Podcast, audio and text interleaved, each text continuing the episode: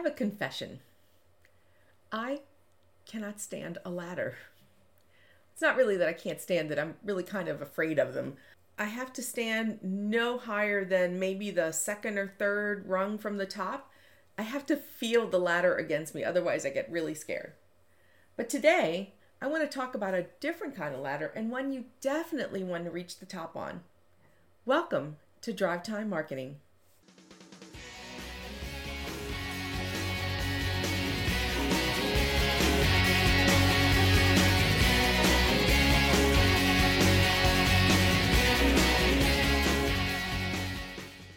Welcome to Drive Time Marketing tips, tricks, and tools to take your marketing to new and profitable destinations. To paraphrase branding expert Graham Robertson, do you represent your brand to the customer or do you represent your customer to the brand? Confused? It's an essential shift in your mindset, but one that can take you from a good marketer to a great one. When you make the shift, you'll start to create and strengthen a brand that consumers will love, not merely buy, because consumers will connect with your brand and perhaps even love it.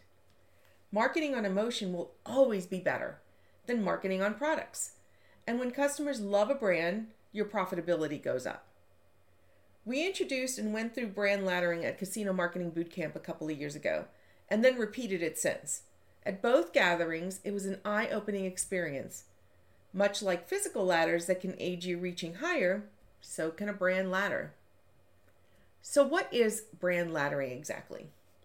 Well, it traces its origins to the early 80s as marketers looked to move beyond the marketing of products and to connect with customers. It's a method for modeling the mental and emotional processes customers inherently use to make purchase decisions, starting with the features, moving up get it up the ladder to the benefits of those features, and ultimately the emotional value customers get when they buy or use your product.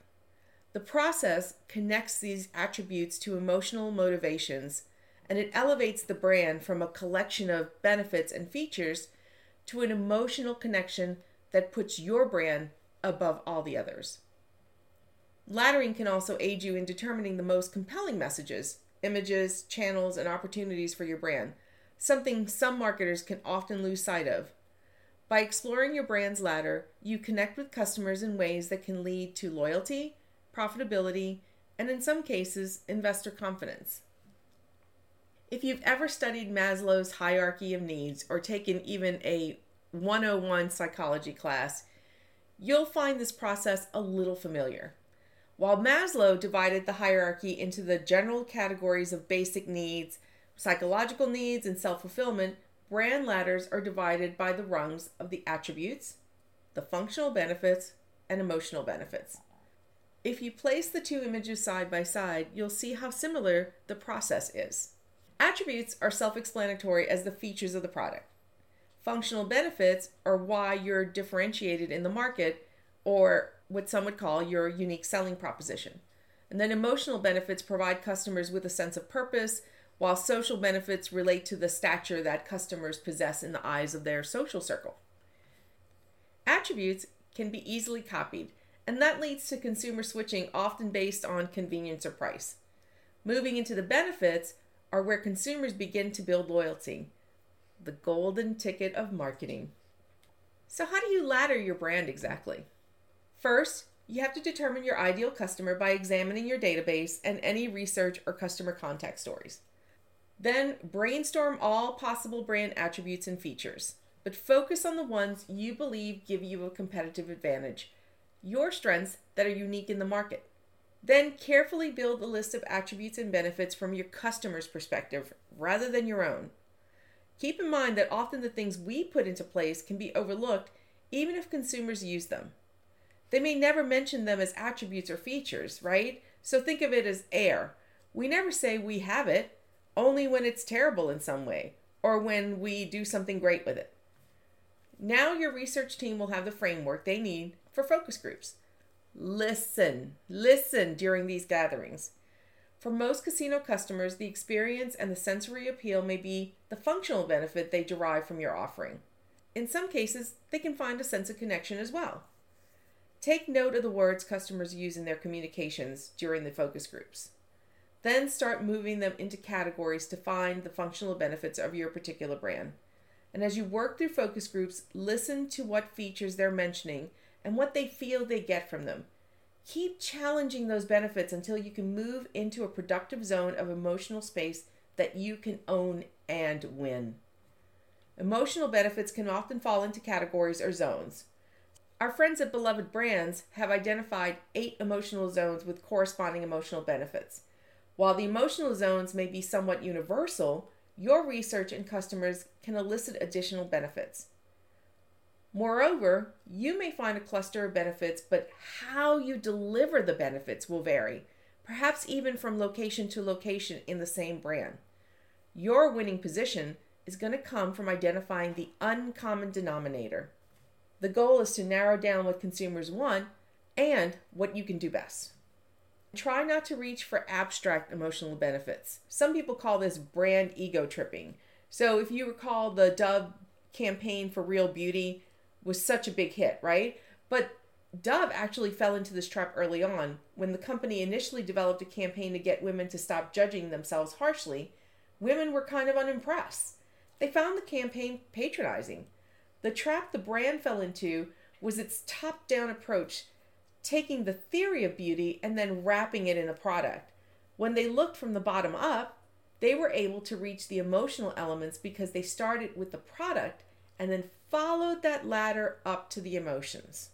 Laddering can also help in the introduction of new concepts or products. In 1975, no one knew what a dryer sheet was or how it would revolutionize everyday home laundry. Procter & Gamble wanted people to add these little squares of fabric to their dryers along with their wet clothes, but they needed to find a way to convince homemakers around the country to do this. So the company underwent the laddering process to understand how to introduce the product and create this new category. They started with the ingredient, an easy to use sheet as their attributes. Then they identified the functional benefit of those attributes, which were wrinkle free clothes. I mean, who wants wrinkled clothes? Bounce solved that problem. The functional benefit was their doorway into the shopping cart. And as the product gained acceptance, the messaging moved up the ladder to continue placing the product higher and higher in the customer's minds through more substantial benefits. So, in their case, the benefit of wrinkle free clothes was that you had attractive clothes because they were wrinkle free. And finally, up to the highest emotional benefit of feeling pretty, right? So let's think about it wrinkle free clothing, pretty clothes, you feel pretty or handsome. As the messaging moved up the ladder, Bounce could move their messaging away from the attributes that could, and eventually were, easily copied to own a space in the consumer's heart. So, how does this apply to your casino? According to the American Gaming Association, there are nearly 1,000 casinos in the US. There are nearly 1 million slot machines in those casinos, as well as numerous hotel rooms, players' card programs, promotions, giveaways, steakhouses, quick serve outlets. How do you differentiate yourself in a sea of slot machines? How do you connect with somebody enough for them to spend their entertainment dollars with you instead of the movie theater or the bowling alley or another casino? This process is the same one we use when Harrah's, now known as Caesars Entertainment, became the first casino company to truly focus on branding as the company looked to find a unifying theme. In 2000, Harrah's had an overall image campaign along with five regional mini campaigns in addition to countless local themes. There was no clear message, and the leadership looked to discover it. They knew the notion of a brand could give them a leadership position in what was becoming a very crowded market. Through months of research, we heard customers talk about all the things they liked and felt about their visits to Harrah's. We discovered our own ownable attributes, such as total rewards and first to market slot games. Then we looked at what those attributes meant to customers or the functional benefits of those attributes. Then we asked ourselves and them why they cared about those benefits to discover the emotional benefits. On the last rung of our ladder, we discovered the core of the emotional connection to Harrah's. We used the same approach when we were tasked with developing the brand marketing plan for Wynn Las Vegas. We knew we were special, but we had to uncover what made us unique in the mind of the target, not ours. Additionally, the company's visionary leader insisted we not rely on attributes. To his credit, he felt that companies that didn't understand what made them special often spoke only in terms of characteristics or what he called developer speak, such as 800 thread count sheets or room square footage. So we worked our way up the ladder from the attributes that we could solely own in a highly competitive market, moved up to the functional benefits of those attributes, up to emotional, and ultimately to the core benefit only we could provide. And this process gave us the guidance that drove our decisions in advertising, in selecting the appropriate publicity opportunities and the selection of media channels. But more importantly, it guided the language we use in our marketing communications. My experience has shown that some, not all, marketers can easily fall into a rabbit hole of creative changes. And I've found that the reason typically falls into two categories. One reason is considering the creative before the business goals. I've worked with some great designers, and 9.9 times out of 10, they will give me great creative on the first pass when the business goal has been the focus of the request when we get ads that don't seem to hit, it's often a good exercise to understand if we've provided the designer with creative direction or business direction. The other reason we don't get the creative we want is that once again, we're probably focusing on the graphics rather than what the customer needs for a message to resonate with them. But a brand ladder can help.